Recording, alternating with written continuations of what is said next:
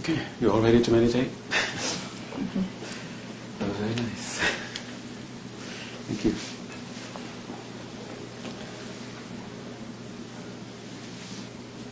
Um,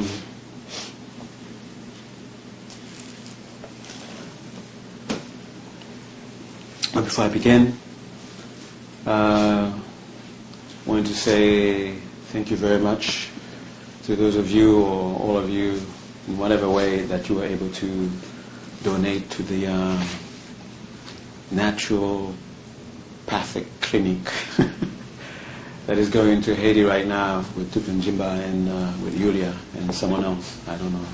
I, have never met him. Uh, uh, and of course, uh, to thank you, thank you again for uh, supporting and helping them in their retreat.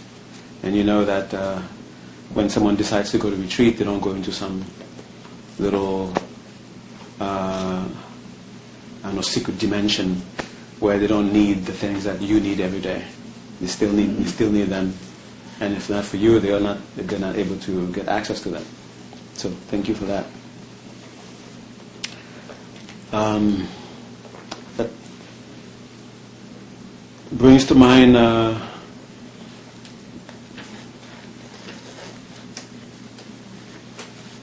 a question. Uh,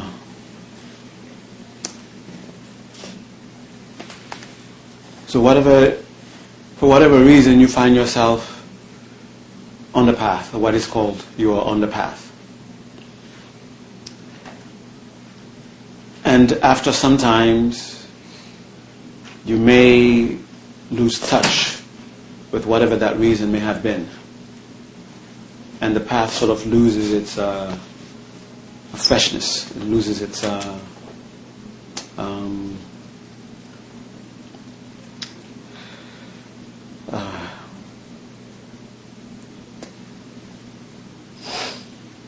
something to do with enthusiasm. You sort of lose the enthusiasm that, that sort of brought you into the path.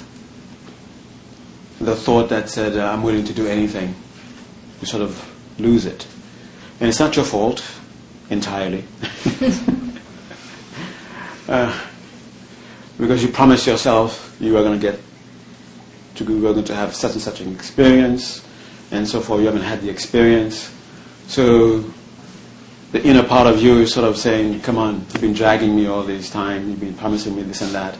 I haven't seen anything else. I'm not giving you any more energy." Okay, if you want enthusiasm, you have to create it yourself. um, but after some time, if you continue to drag on, even though you sort of lost your enthusiasm, uh, then you sort of create a different objective for the path. There's a different reason why you are on the path. And all that is trying to be on the path. Sort of confusing because that's what, that's what we're doing to ourselves. We're confusing ourselves. So I'm being the mirror for that. okay.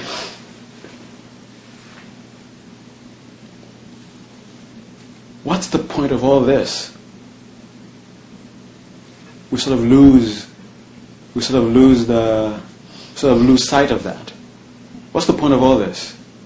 Why did I go and marry myself to all these commitments?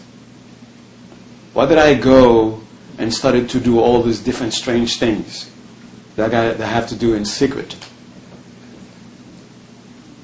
Why do I have to take time and sit down and seeming like I'm doing nothing?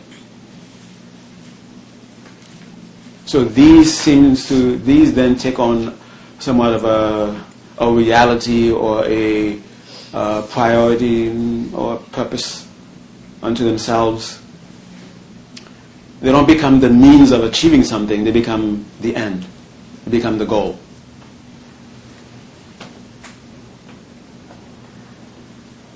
Remember the reason you started to meditate wasn't so that you can meditate. The reason you started to meditate was because meditation promised you something. And that's what you're still going after. You're still going after what meditation is, pro- is promising you. It seems like sometimes after you get uh, accustomed to the path, after you sort of make it into a habit of doing this, of doing that, and we tend, we uh, somewhat lose sight of why we, we picked up these habits. And it's almost as if we've made meditation the absolute goal, in a sense of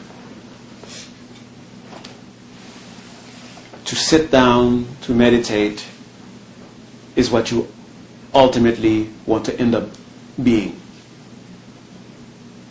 Like when you finally reach enlightenment, you will have achieved permanent sitting. There's no need for you to go out into the world and drink coffee anymore. No need for you to go out and get breakfast. No need to go to the bathroom. no need to interact with anyone. You've reached your goal. Now you can sit permanently. It seems that that's, that, that, that's what we make meditation out to be. Like, we eventually want it to be the ultimate result. We want to be able to have an altar where every, every second we are putting stuff on it. Or we are reciting sadhanas, we are reciting strange words, foreign words. Whenever someone is talking to you, you, you, know, you come out saying with some mantra. it seems to be the end of mantra, the goal of saying mantra. To say mantra all the time. The goal of meditating is to sit down and meditate forever. The goal of the path is the path forever. Not that it will take you somewhere. Well, a reminder the goal of meditation is not for you to one day be able to sit permanently. Interestingly, the goal of meditating is to one day no longer to need to meditate. So don't set your mind up so that one day you will sit permanently. And, you know, super glue doesn't work. when the Buddha sat down at the, yes, you should enter meditation with the attitude that the Buddha uh, sort of uh, in, uh, in his life inspired us. That is, whenever you're about to sit down, you sit down with, with that same attitude the, the what is called uh, the adamantine resolve. You remember the goal, and you and say, "I'm sitting because of this." And one day you will sit and not get up until the goal is achieved, and then you will reach enlightenment the next day. okay. But the Buddha is not still under the Bodhi tree. He got up. His goal wasn't to sit there permanently. His goal was to one day no longer have to sit down. So the, res- the adamantine resolve is not that I will never get up. The adamantine resolve would be, should be, may I never need to sit down again. you sit down and you're trying to reach your goal, and then you wake up, ah, I didn't get it yet. Okay, next time. okay.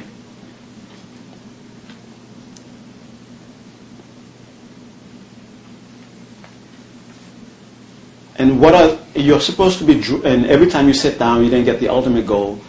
But the ultimate goal, there's not something that happens uh, you don't achieve it ultimately, uh, you don't achieve it all at once in one, in, in, in one, in one, uh, in one sitting or in one moment. You achieve it gradually. And what are the gradual things that you should be getting? What is it, what is it that you're getting out that comes out gradually, gradually, gradually? until one day you, it's all there. You have transformed your being into a being that relates perfectly. You don't enter, sorry, um, it may sound like uh, I'm talking something which is not wise. uh, you do not enter your own world. And then the world you know you knew before suddenly ceases to exist. And now you're in your own personal world. No. Now you see and you're able to relate perfectly. When you encounter a phenomena call it a being call it a, a rock or whatever you know what it is and you relate with it perfectly. That is, when you relate with it, the result of that relationship is beneficial for both. No matter what the object seems to be throwing at you, you're able to relate with whatever is hurled at you. And, what, and you'll be able to relate perfectly with the one who is hurling whatever they're hurling at you, throwing at you. So, in the gradual transformation, you should check how you are relating with others. How are you relating? Is your relating improving? If you look for others to relate with you in a way that doesn't get you on your nerve, then you're not really a Mahayanist. The Mahayanist is not looking to escape from the world. If there is such a person, a, a, a Hinayanist, the Hinayanist is looking for their own personal universe.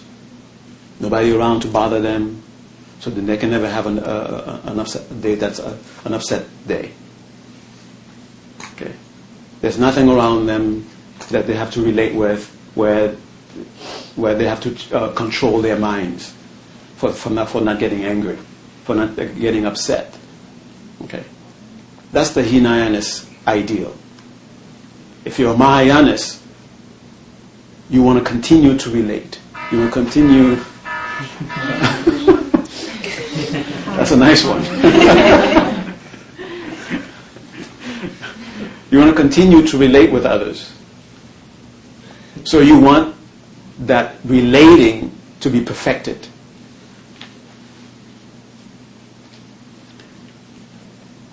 So when you get up from your meditation and you go out into the world, what should be what, what you should what you should be checking as far as is this working or not is how are you reacting, and not expecting the world to throw roses at you, not expecting the world to say, "Oh, look at that, that's a meditator, don't upset him." Okay. That's a very good person. He sat for two hours. Be nice. okay.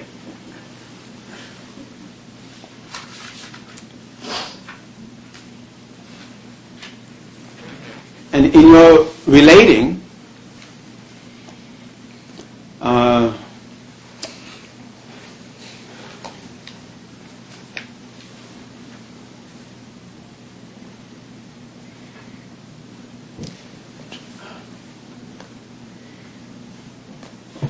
right now I can't recall exactly the passage, but there's a passage somewhere in the sutra somewhere where the Buddha is talking about, uh, ah, it's Chujang Rinpoche in the Lamrim, in the Lamrim Chenmo, uh, in the explanation of the Lamrim, where he is uh, talking about how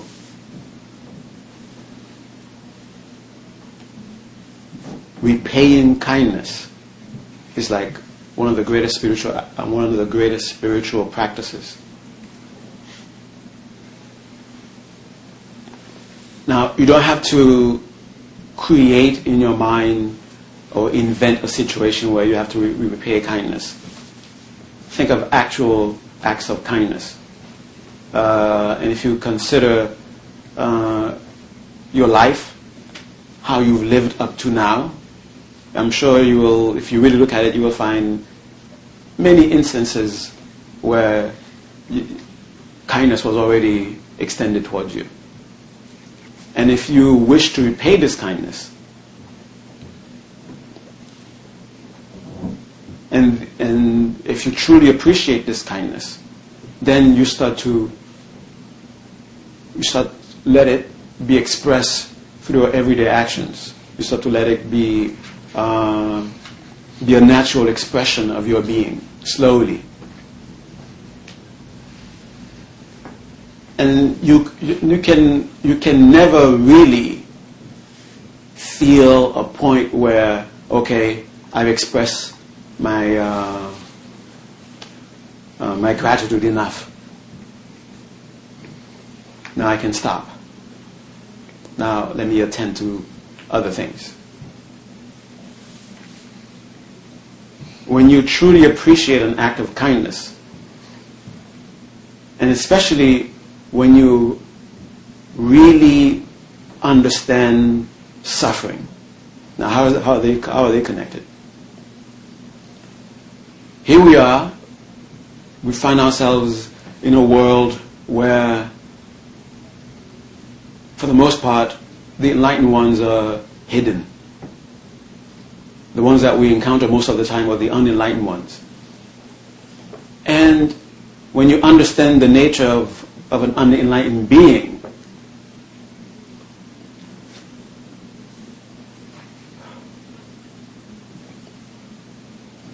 It's, it's a, you get a mixed feeling. Sometimes you want to laugh, sometimes you want to cry, and sometimes you're bewildered.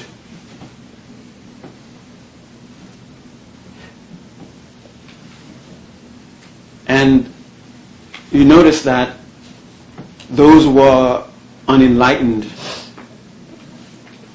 their tendency is to harm in one way or another, either slightly, either subtly, but in one way or another, their tendency, that tendency in the sense of what they want to do intentionally, but when they act, the expression that, that uh, the the image that Je Tsongkhapa uh, brings to mind is, is that the, the, the, blind, the person who's blind, who's traveling in the dark. Okay, that's that's what sentient beings are. So, blinded, they're acting, and then in their acting, they end up harming most of the time. So it seems like whenever uh, the beings around us whenever uh, they act, they act to harm. So when somehow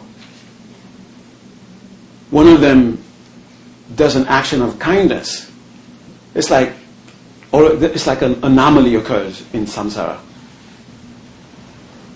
And it's like someone has completely turn around this tendency this monumental weight that is that, that has been pushing them for countless countless ages toward towards the direction of wherever, whoever you encounter, whatever you encounter, whether it is you, you or someone else or your surrounding, harm it. And yet someone is able to stop this monumental uh, force and does an act of kindness instead. Now that is something to be praised forever. And the only true way to repay even that single act of kindness is to repay it in an ultimate way. That's the only way when you can actually feel satisfied. Ah, now I, can, I feel that I have repaid this kindness. When you understand the momentum that drove that act of kindness, the impossible odd for that act of kindness to have to occur. Uh, I sort of mentioned about uh, uh, which was a somewhat of a um, a pleasant discovery for me. how love and wisdom are really the same thing. And it seems more and more how uh, love is, oh yeah, that's natural. Oh yeah, I understand that. But compassion is still a mystery to me. So when I see an act of compassion, I am amazed. I am, I am, I am awed. And, and it's, it's the same thing as an act of kindness. In the sense of there's this momentum for this, for where, where, where it's almost like the, the, the universe is giving all its energy toward one direction, and someone somehow finds the strength to reverse it. That's how, that's, what I, that's how I see compassion. Yes, it is possible. well, it's, it's supposed to be possible. You can escape where you don't have to meet anybody anymore, where your own little universe and everything is dandy, fine, forever. And that's open to everyone. And when this is open to everyone, where you no longer have to see the mess ever again, and yet someone decides, okay, I can be in bliss forever and never have to meet anybody, never have to see, but I want to continue to understand pain. I want to continue to engage it, to see it.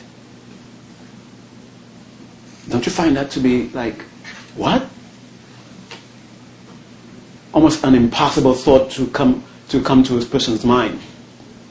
Especially when that mind fully, truly understands pain. When you fully, truly understand pain, the natural reaction, the natural thing you want to do is to be a Hinayanist. You want to run off away from it as far away from it as possible to the point where you create your own universe. You know, you don't want to mess with that kind of universe anymore with other people in it. You just want your own universe and you're in bliss forever. Where you don't even have to even consider the thought of pain anymore. And yet, there are these beings who are impossible to understand. When this option is perfectly in front of them, they decide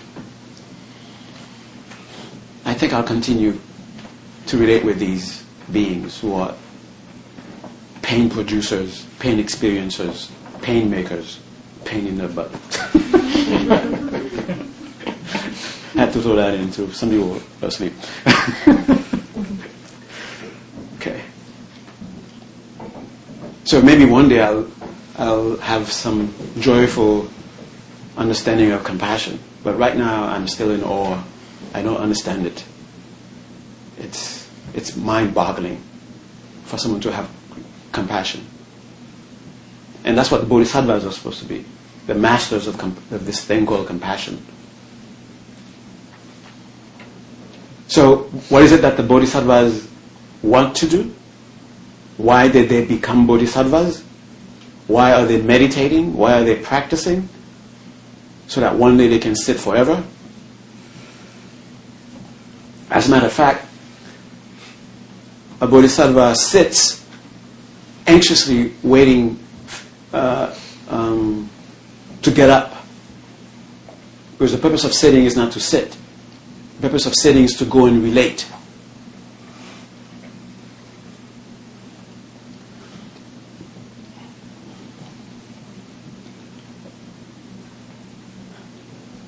And you want the highest practice? Well, stop relating. Start relating the way bodhisattvas relate. Go, out, go engage the world. Don't, don't try to run away from it. That's the Hinayana. That's the really Hinayanas. The goal of the Buddha, the goal of the, of the Mahayana, the goal of the of the, the one of who's called the bodhisattva is to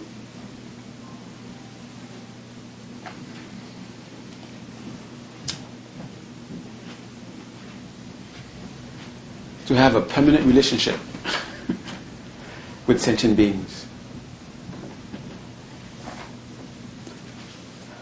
And of course, you all understand Hinayana, Mahayana. I'm not talking about those guys over there and these guys over here. Talking about the, the intention. And the reason I'm making that statement is because a lot of people who are who who are in the Mahayana traditions, they are making Hinayanis gold without knowing it. May I become a fully enlightened being with a nice little body, having my own universe, with only bodhisattvas to serve me. And not just any bodhisattvas, but eight level bodhisattvas. And I don't see anybody else.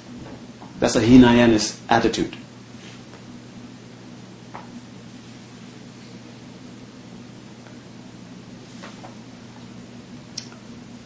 So when you sit down to meditate, let everything be as just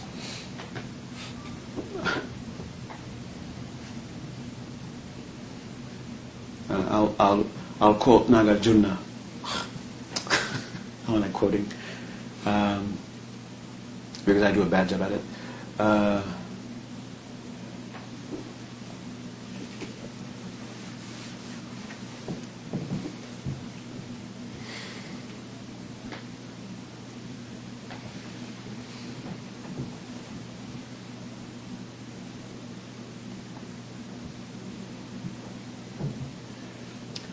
Don't project. It took a long time to remember those two words. Don't project. When you sit down to meditate, don't try to create anything. We're already good at that.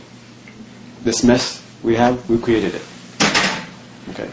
And we create all different flavors of this mess. Okay? So, sit with the intention not to create. But to just be. And I'm going to steal some words from Nagarjuna again. To rest in. I'm going to add some of my words, mix it up. the goal is to rest in the bliss of being ordinary.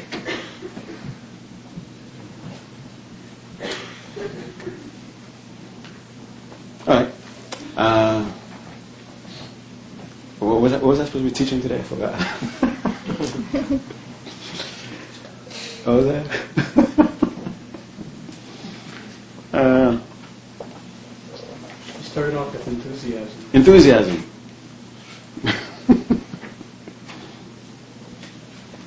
oh yeah.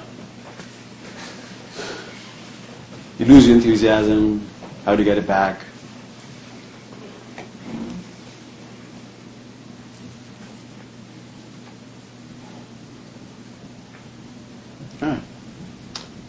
You sit down meditation, don't sit with the intention to create. Try to rest in the bliss of being ordinary. okay? That's all the frustrations come, you know. Trying to create something. You already created something. It's like, you know, you have your glasses on your eye and you're looking for them. I've had this before, so I, I throw away my glasses.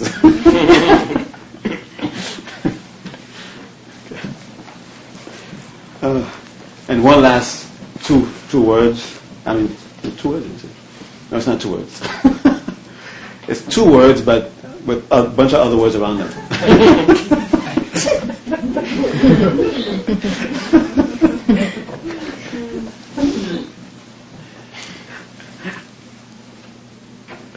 Found a middle way.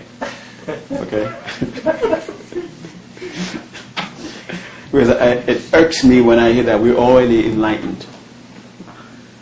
It irks me when I hear that. Uh, So the middle way is yes, we are already divine. I would probably have said that already, but I like it. I'll say it again. We're already divine, but not yet enlightened.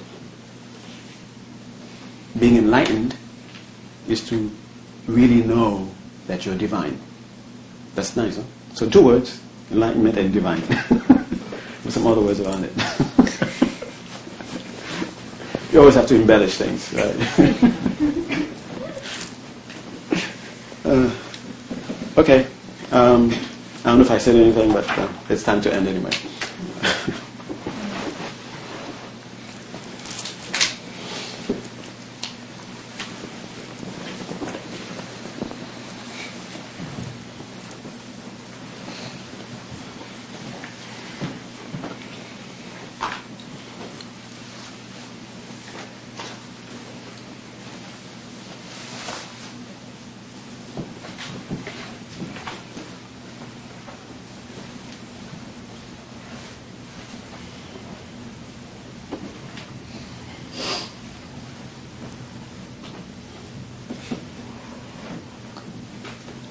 Okay, one little teaching.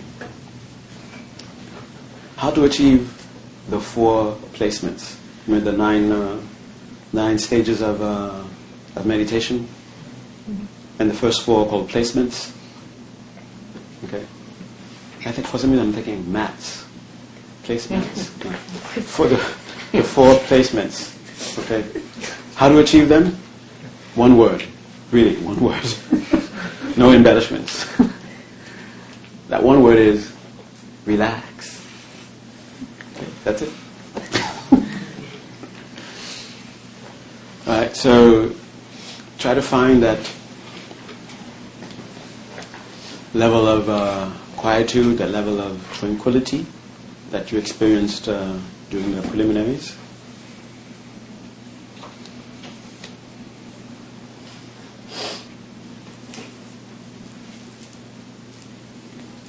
have a mind that is okay. Bring the the, the mental function of interested, being interested, and why you just let the mind go. And you're sitting on the sense of ease. So that function of the mind called that we're calling being interested is resting on the sense of ease and it's just riding on that sense of ease. And whatever else is happening let it go. Just continue to relax. And you should encounter something.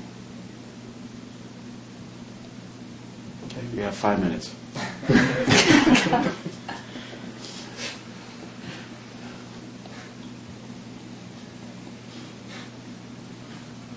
So hurry up, relax, fast.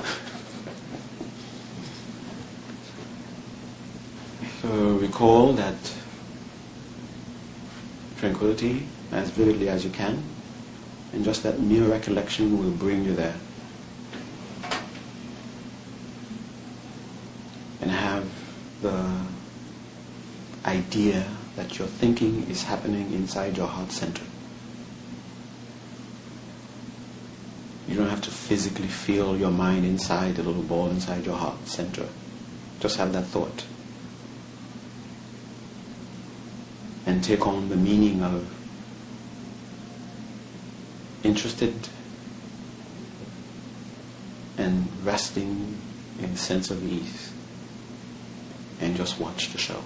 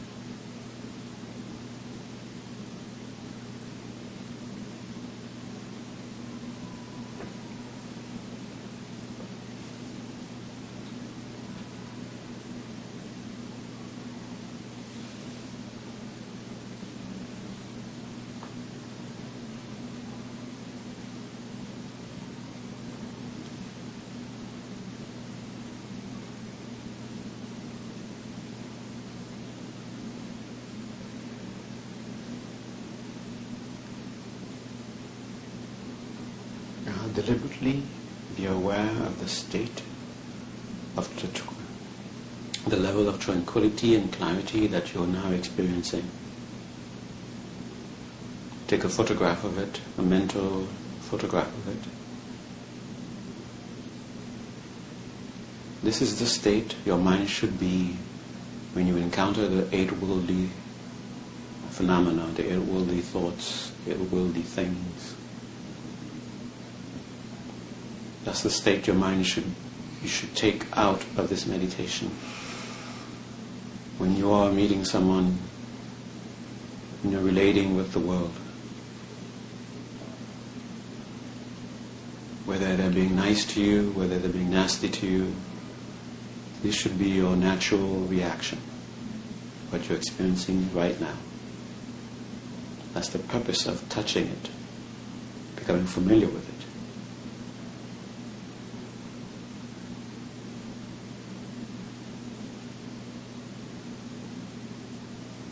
Now, this wonderful state of quietude, clarity, this may not be the extreme level of clarity and tranquility you are hoping for, but acknowledge acknowledge the degree, whatever level of clarity that you are now experiencing.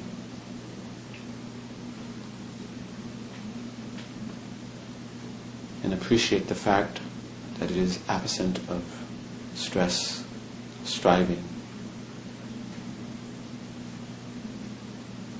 and let this miracle called compassion grow in your heart for those who are lacking this state.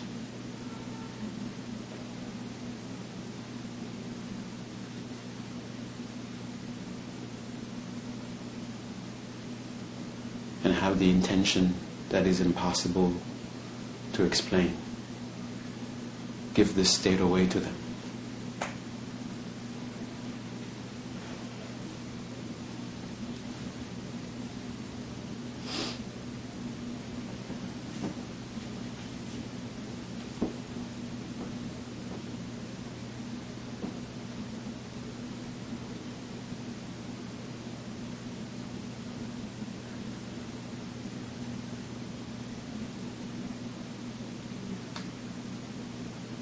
dedicate the merits of tonight.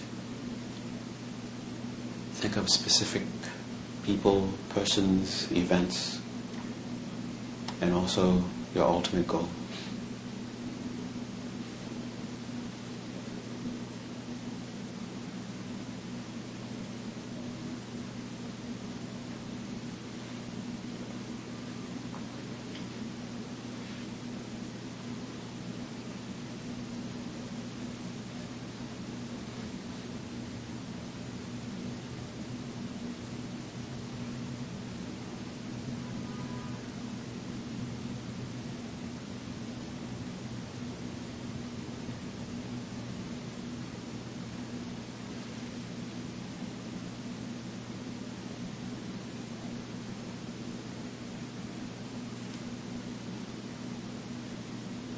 And bring your attention back to your breath. And through the breath, become aware of the body again.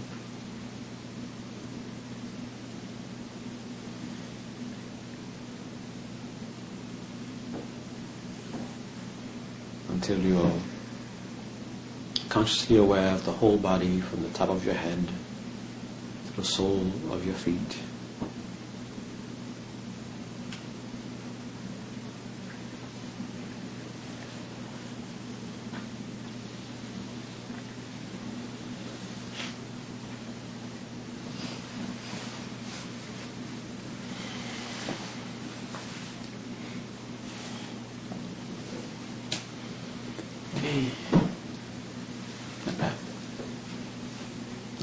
Thank you.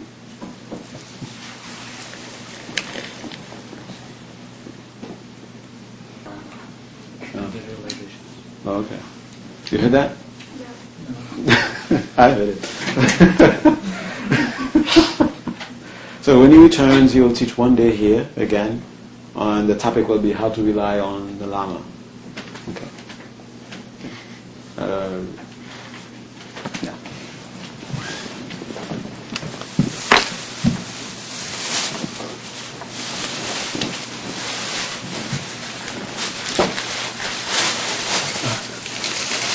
For those of you who are going to be attending, well, not this weekend, but when he comes back, ask him to sing for you the verse from the Lama Chöpa that begins with Dena. Okay? To remember that. Begins with Dena. Dena. Yeah. Junior. Yeah, the other Lama.